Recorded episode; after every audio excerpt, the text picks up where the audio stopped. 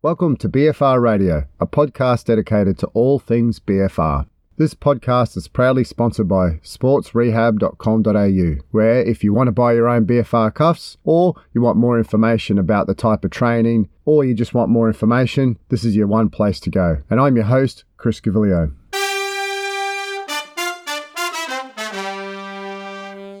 Hi, everyone, and welcome back to BFR Radio. Two goals for you out there. One, if you're enjoying the podcast, please give me a rating on iTunes. I'd really appreciate it. And secondly, if there's anything you'd like me to review or potentially anything you'd like to be shown, I do produce uh, some videos on my Instagram at Chris Gavilio and also on my YouTube channel, which is Sports Rehab Oz. That's Sports Rehab AUS. I really like enjoy putting the videos together to help illustrate how BFR can be used effectively. Now, onto today's article. It's called The Role of Inflammation in Immune Cells in BFR Training Adaptation, a review. The reason why I'm really keen on this article here is when we think about BFR, we know that BFR increases metabolic stress, which in turn is hypothesized to induce muscle growth via recruitment of fast twitch fibers, an improved endocrine response, increased intracellular swelling, and so forth what this article actually goes into, it starts to talk about the release of these immune cells, which initiate tissue remodeling via several mechanisms. And when I think about people who get injured and we tend to start them on low load exercise, could we potentially use BFR as soon as possible to help improve the immune response? Now, I've got to go through a little bit of background here to help build the paper together and I'm actually jumping around in the paper to help make it sound a little bit better for the podcast. Now, with respect to immune cells, there's a few things that we need to know. So, following exercise, neutrophils are the first immune cells to initiate the tissue remodeling process via several mechanisms, including an increased production of cytokinins and recruitment of monocytes and macrophages, which facilitate the phagocytosis of foreign particles. Now, when we think about neutrophil and macrophage response to resistance exercise, multiple immune cells types play a critical role in muscle repair, regeneration, and remodeling following exercise.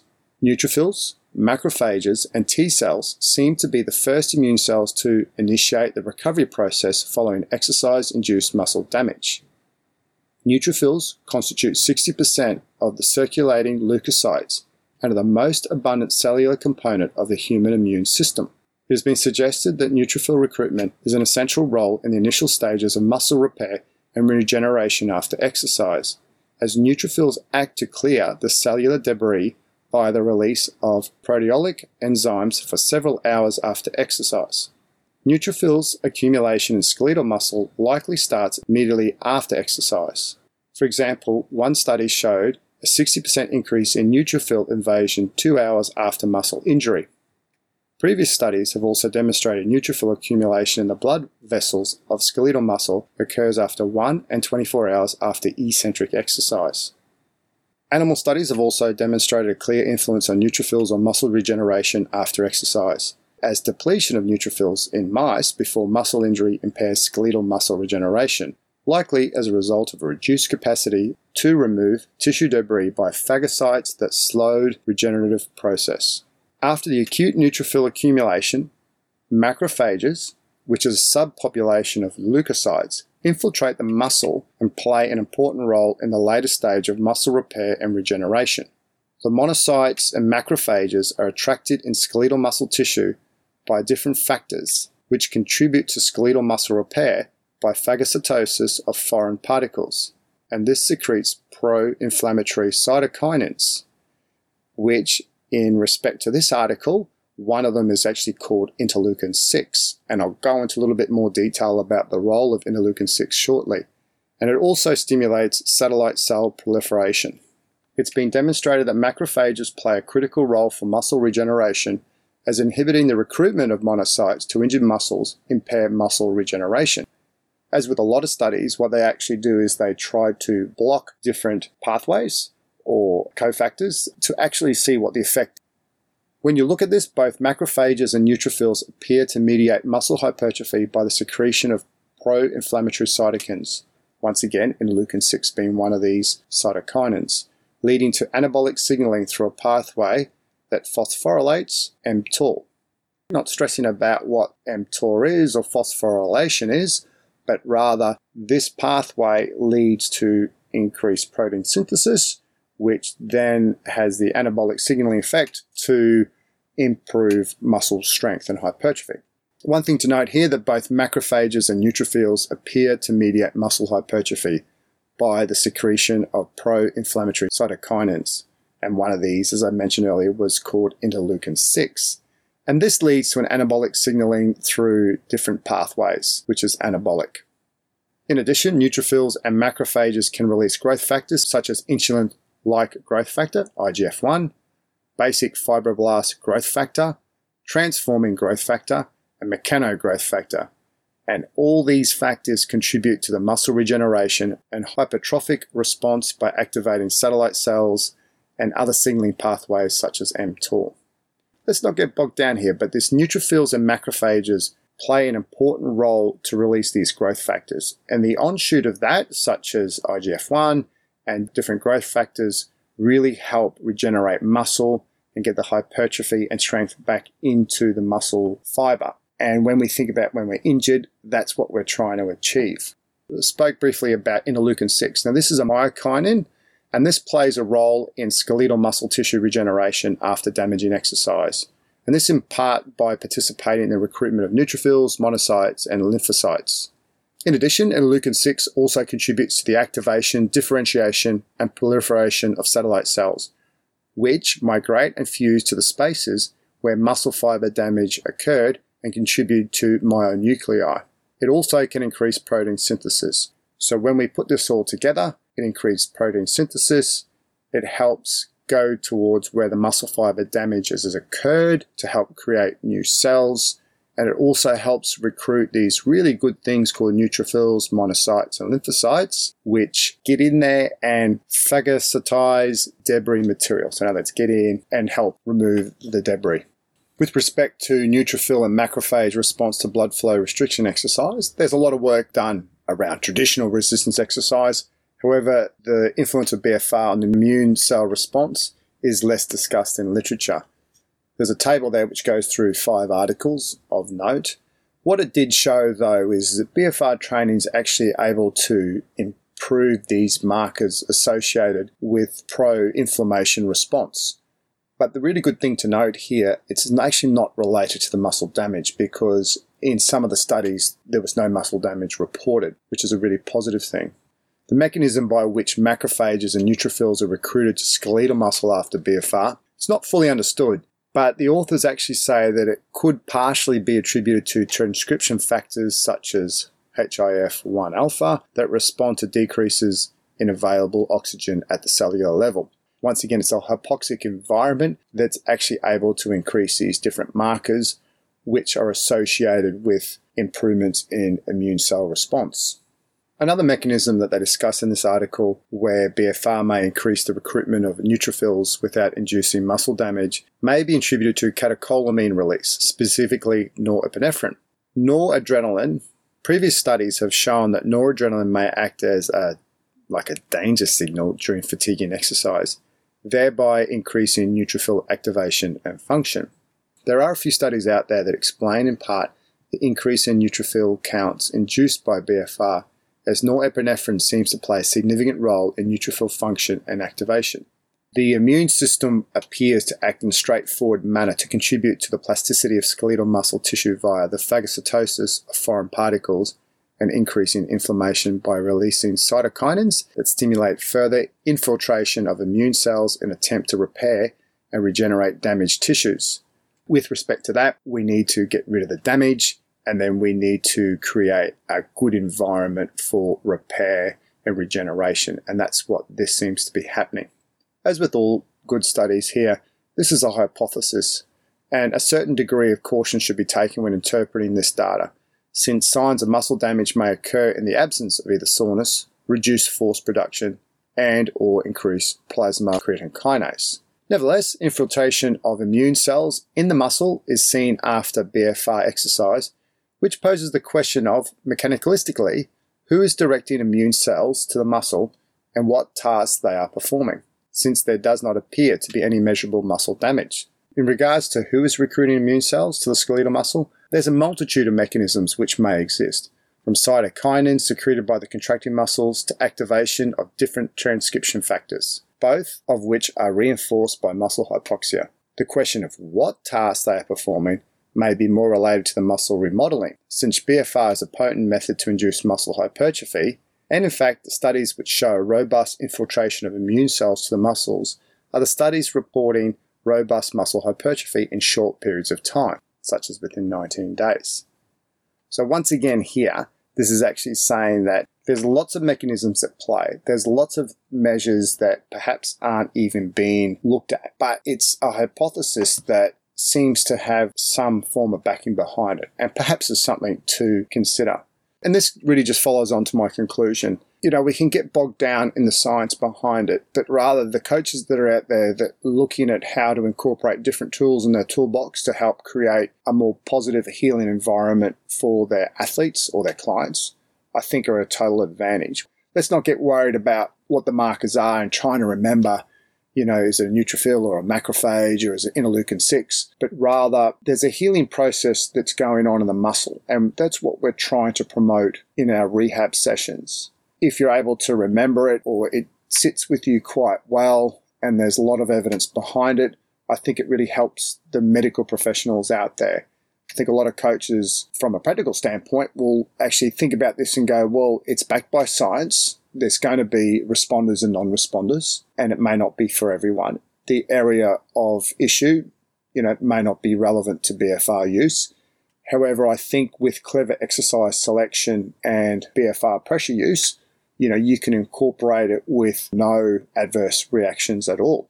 And when you think about if you can add an extra tool to an athlete with the hypothesis that there is an improved healing process, going on on top of improved movement function through exercise, I think you are doing everything you can as a coach or an exercise physiologist or as a physio to your client or athlete. You know, in respect to the other mechanisms at play when we're rehabbing injury, we can bring in the other positive advantages of BFR, such as decreased joint pain and tendon pain, in conjunction with rehabbing an injury and improving that immune cell response. Can we decrease the time lost to injury? Or rather the return to full training may still be the same, but you know that when they're back at full training, they've actually been at a much stronger level for a greater period of time, potentially decreasing the chances of re-injury. For those people who love the science and, and all the different cofactors and pathways, go to the paper and, and read a little bit further. Anyway, I've rambled on a little bit too long there. I'm on my soapbox. I'm going to get off it now and we're going to interview someone on how you do BFR. And on today's episode of How You Do BFR, I've got strength and conditioning coach from the University of Sydney, Nikolai Morris. Welcome aboard. Thanks, Chris. Thanks for having me. Nikolai is a strength and conditioning coach from University of Sydney, as I said. I've known her for a few years now. Now, also, she's uh, an elite master's age swimmer, although I can tell you she's not of a master's age, if we typically know of. and in my mind, whenever I go to strength and conditioning conference, I love catching up with you, Nikolai you're always got great questions, you're insightful, and perhaps one of the best Twitter persons I've ever met. Like so you're always you're, you're, always able to cut things up into really short, concise words. And I do know that sometimes when I can't go to a conference, that we can always rely on you. And I know you do some other stuff with different groups in Sydney. So uh, before we get into how you use BFR, just tell the listeners a little bit about yourself. Uh, so, as Chris mentioned, um, I work at the university as senior strength and conditioning coach. Uh, with that, I work with six teams swimming, athletics, water polo, rugby 15s and 7s, and soccer. Um, I also work with the New South Wales Women's State of Origin team. So, that's what I'm currently doing with work. I also, as Chris mentioned, uh, swim in masters. I am actually of master's age, even though he disagrees. 30 technically is master's age for most sports. So I do I do swim um, competitively with that. that was actually a compliment, Nikolai. You you look young. true, true. tell us a little bit about your swimming, like your favourite strikes, and I know you've had some um, recent competitions. So tell me where you're at with your swimming at the moment. Yeah, so unfortunately, this isn't a, a big year for swimming for me due to work commitments. Uh, I won't be able to go to the World Championships, so swimming's taking a little bit of a back seat. But I swim for New South Wales in Masters. I've been competitively swimming in Masters since 2013 and lucky enough to have broken some state and national records along the way and been able to compete at a couple of world championships with that, where either via relays or individually got to medal, which was pretty cool. And yeah, I'm a backstroker, but I do butterfly and freestyle as well. Really, just no breaststroke for me. And you also have a few other, you're a part of the women's strength and conditioning group as well. Is that correct? Yes. Just tell everyone about that. It's quite a good group. I know you put a fair bit out there on Instagram. Yep, myself, Kelly Bean, and also Donna Miller, we made a group about a year ago, maybe a little longer, called Women in Sport. Uh, it was originally Women in Strength. And we're just trying to encourage more women in strength and conditioning, as well as the promotion of women in sport and giving people a bit more of an opportunity to see the amazing work that, that women do in sport in general. Yeah, and that's a great effort because, you know, everything's a bit more prolific now in definitely the women's sporting space you know, I definitely see the work that you're doing through, you know, your social media and also just conversations. And it's great to see that there's a group of females out there really pushing the profession because you, obviously your own experiences insight, which we as males just can't even get close to. So uh, that, thank you for that. No problems at all. I'm really lucky to have the other two who do a ton of work with the group. And as the segment says, how you do BFR, I do know that you've been using BFR for a while now. I, I remember one of the conversations you had around some water polo group, a small little ad hoc study that you did, which was quite interesting. So I'm just going to let it over to you. Just tell your story about how you started yep. with blood flow restriction and some of the cool applications that you've been using it with. Yeah, so in 2016, not long after I started at Sydney Uni, one of my colleagues, Dave Bauer, mentioned that he released this uh, new, well, what I thought was a new training modality, which was blood flow restriction. And he mentioned it, and I did a bit of research to work out what it was about and, and why you'd use it, and, and looked into the different groups uh, of research out there on blood flow restriction, occlusion training, and, and, KAATSU and the like. And something just twigged in my brain. I, I don't honestly remember what, but something about blood flow restriction and swimming just connected for me. It looked similar conditions, so that hypoxic nature we tend to swim under. So once we got the blood pressure cuffs, uh, one of your earlier models, Chris, I started uh, trialing it on myself and I've never felt anything similar to how you feel in your legs at, in swimming nothing weights training, running, any movement that feels anything like it except for blood flow restriction. What were you doing when you first started using it? What what exercises did you use with it? I think mostly I was using it on things like leg press. I know the literature likes the more single muscle groups, but in our high performance gym, we didn't have your more single muscle group machines. So I tried it on, to be honest. I've used that for a bit. And yeah, that was the main one I used it for, and squats. And then, so you started using it on yourself. You found some really interesting physiological responses to it. And then, what happened from that point? We were at a stage just after the Olympic trials for swimming. Um, I was working with our elite swimmers at that stage. And I talked to the coach, who Scott Talbot, who was excellent and really, really great with research and up to date with scientific technologies and physiology and like. So we had a big chat about potentially trialing it on a group of our swimmers post Olympic trials to do a study to see if there was any effect on swimming performance. Because I had found, I think it was two research articles that in a different way looked at swimming and either ischemic preconditioning or blood flow restriction, but passively. So I wanted to see if using it in the gym would have any effect on their swimming performance. From there, we are a little unlucky after the Olympic trials. We had a lot of athletes retire. So it left me with one athlete to, to perform this study on, and he was about to go into surgery two months later for a shoulder issue. And so the study wasn't brilliant. I'm, I'm not the world's best researcher. So I looked at a time trial performance pre and post, and then three weeks of blood flow restriction training twice a week, one upper and one lower. And then we looked at his DEXA and his girths as well as his time trial performance. Nice. And then what did you do with him? And then what did you find? And then also, yeah. what did the athlete think of it? I think that's another important bit of information as well.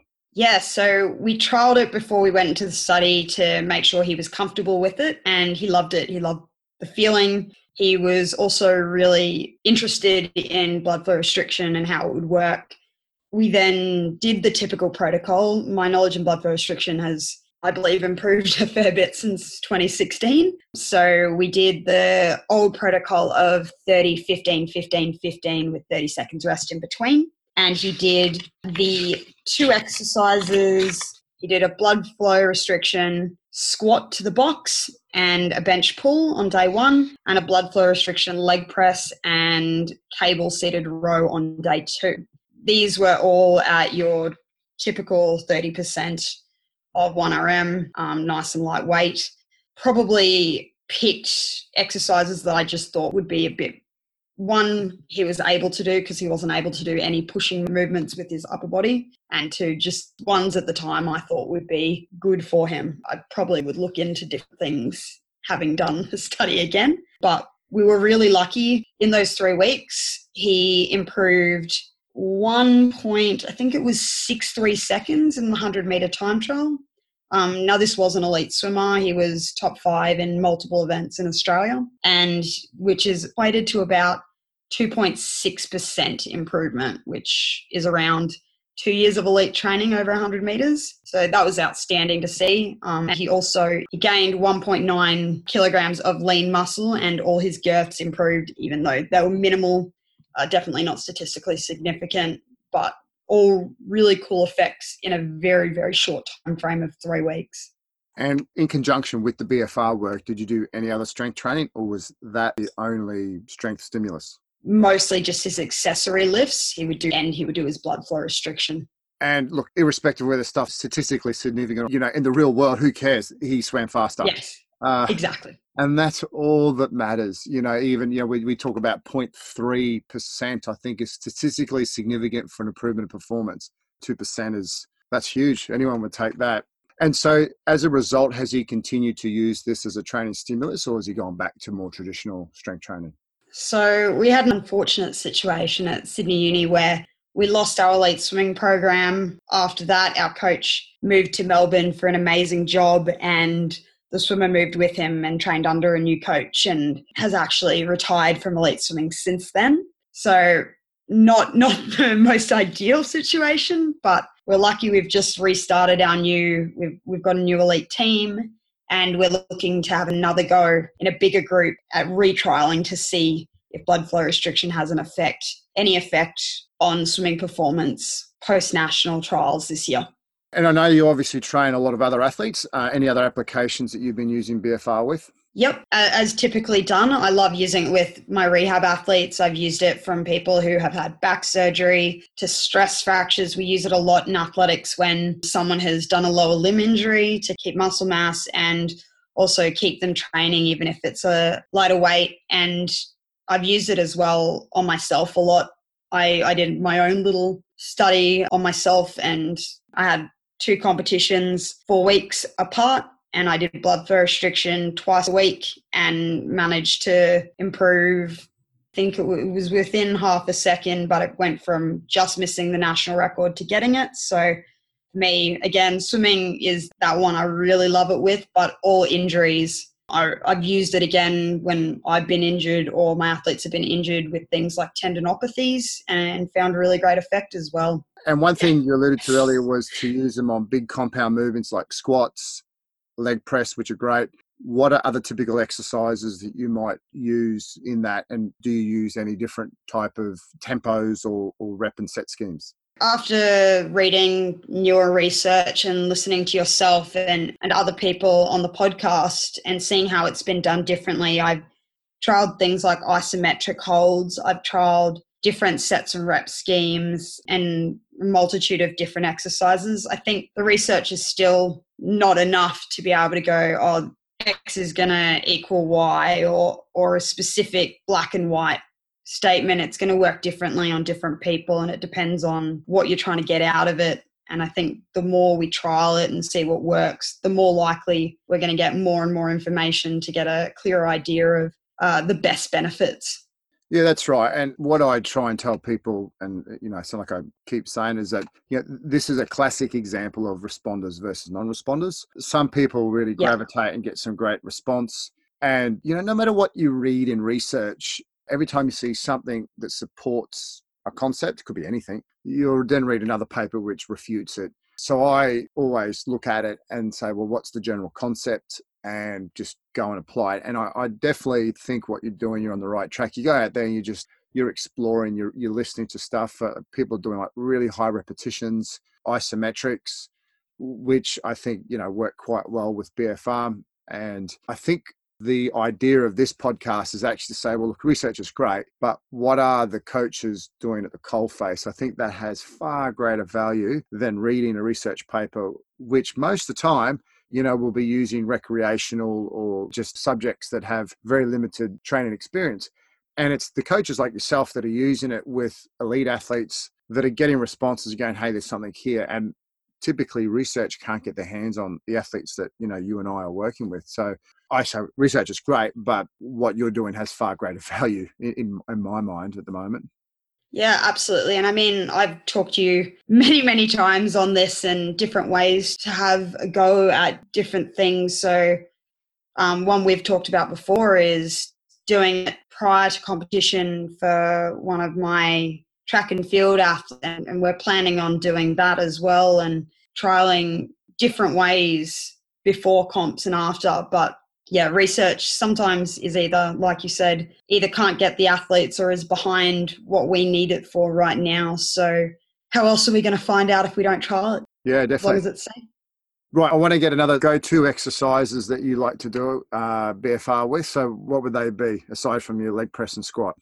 Personally, I quite like it the seated row. I don't mind it doing it that and been doing it a lot with my athletes for leg extension. We we have to do it banded because we don't have a machine, but we've been using it in those ways a fair bit for my rehab athletes who can't necessarily do much else when they're they're injured. The injuries there is it typically like a, a patella tendonitis or is it lower limb injury that they can't load through their um, ankle?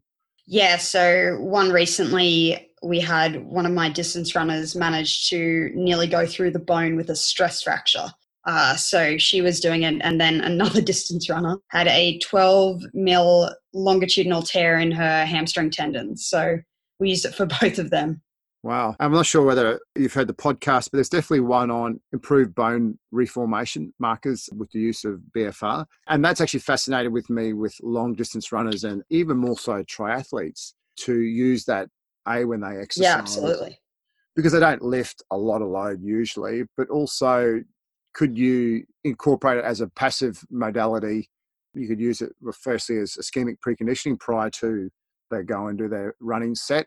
But also, then is there? It's kind of like like private health insurance. It sits there. You never know if you're going to need it. You never know if it's worthwhile. But it's just good to have yeah, definitely listened to the podcast about bone reformation. That was super interesting. And yeah, hopefully it's helped with uh, that athlete with a bit more bone. She's back running now, so that's really positive. Yeah, and I think sometimes, you know, we kind of go, oh, does it accelerate the healing? Who knows? But, you know, as you know, like you can actually get some training done, decreases pain, and they just like it. They feel like get something done. And I think as a coach, we're therefore doing our job. And whether it's BFR or whether it's using Compex or just plain isometrics. For me, it's a tool in the toolbox and it's just very valuable to have. Yeah, absolutely. I mean, while I was performing my original study, we talked about I had a couple of rugby players who were injured and I was telling them about the study and they were really interested and I I told them that we'd managed to improve the girths on the biceps of this swimmer and yeah, they were just super excited and they wanted to have a go themselves. And we measured their bicep flexed and unflexed and did a couple of weeks of curls on top of their rehab just to keep them stimulated. And they were super happy with that. That buy in and that toolbox tool is, is really important, especially when the athlete's in that rehab state, which is not always the kindest time for them. And so something for the bros, if you want to get bigger biceps, use a BFR by the sounds of it as well there. yeah, we I mean improved between a couple of millimeters to full centimeter. I think maybe a centimeter to a centimeter and a half on a couple of those in, in only a few weeks. So yeah, bros, oh, go do your, your kills. Yeah, good growth there. That's um, some wonderful examples there, and you're really starting to see the diversity of your use amongst different athletes in, in different scenarios. So, thank you very much for that. No problems. I know you are prolific on Instagram, as I said many times, and Twitter. Tell the listeners out there how they can start following you, because I really do urge if you, you want to know what's going on out there, she's definitely got some good resources going there. My Twitter and my Instagram handle are the same. So it's Nicolai, N I C O L A I underscore Morris, spelled M O I S, the normal spelling. And I'm also with my work Instagram, it's SUSF, Strength and Conditioning. So that we show a lot of our elite athletes and how they do different trainings, including blood flow restriction. And then women in sport, our women in sport group, so women in sport underscore Sydney. So you'll get to see a lot of different athletes and and a lot of women in sport, as well as promoting just general sport in Australia off that one. And look, from my end, keep up your good work. I love catching up with you and really enjoy your work just as an S&C coach. So keep up the good work. Thanks for your time, and I look forward to catching up with you soon in our travels. No, thank you so much, Chris. I really appreciate on and, and all the work you do in blood flow restriction. Love the podcast. Keep it going. Oh, thank you very much.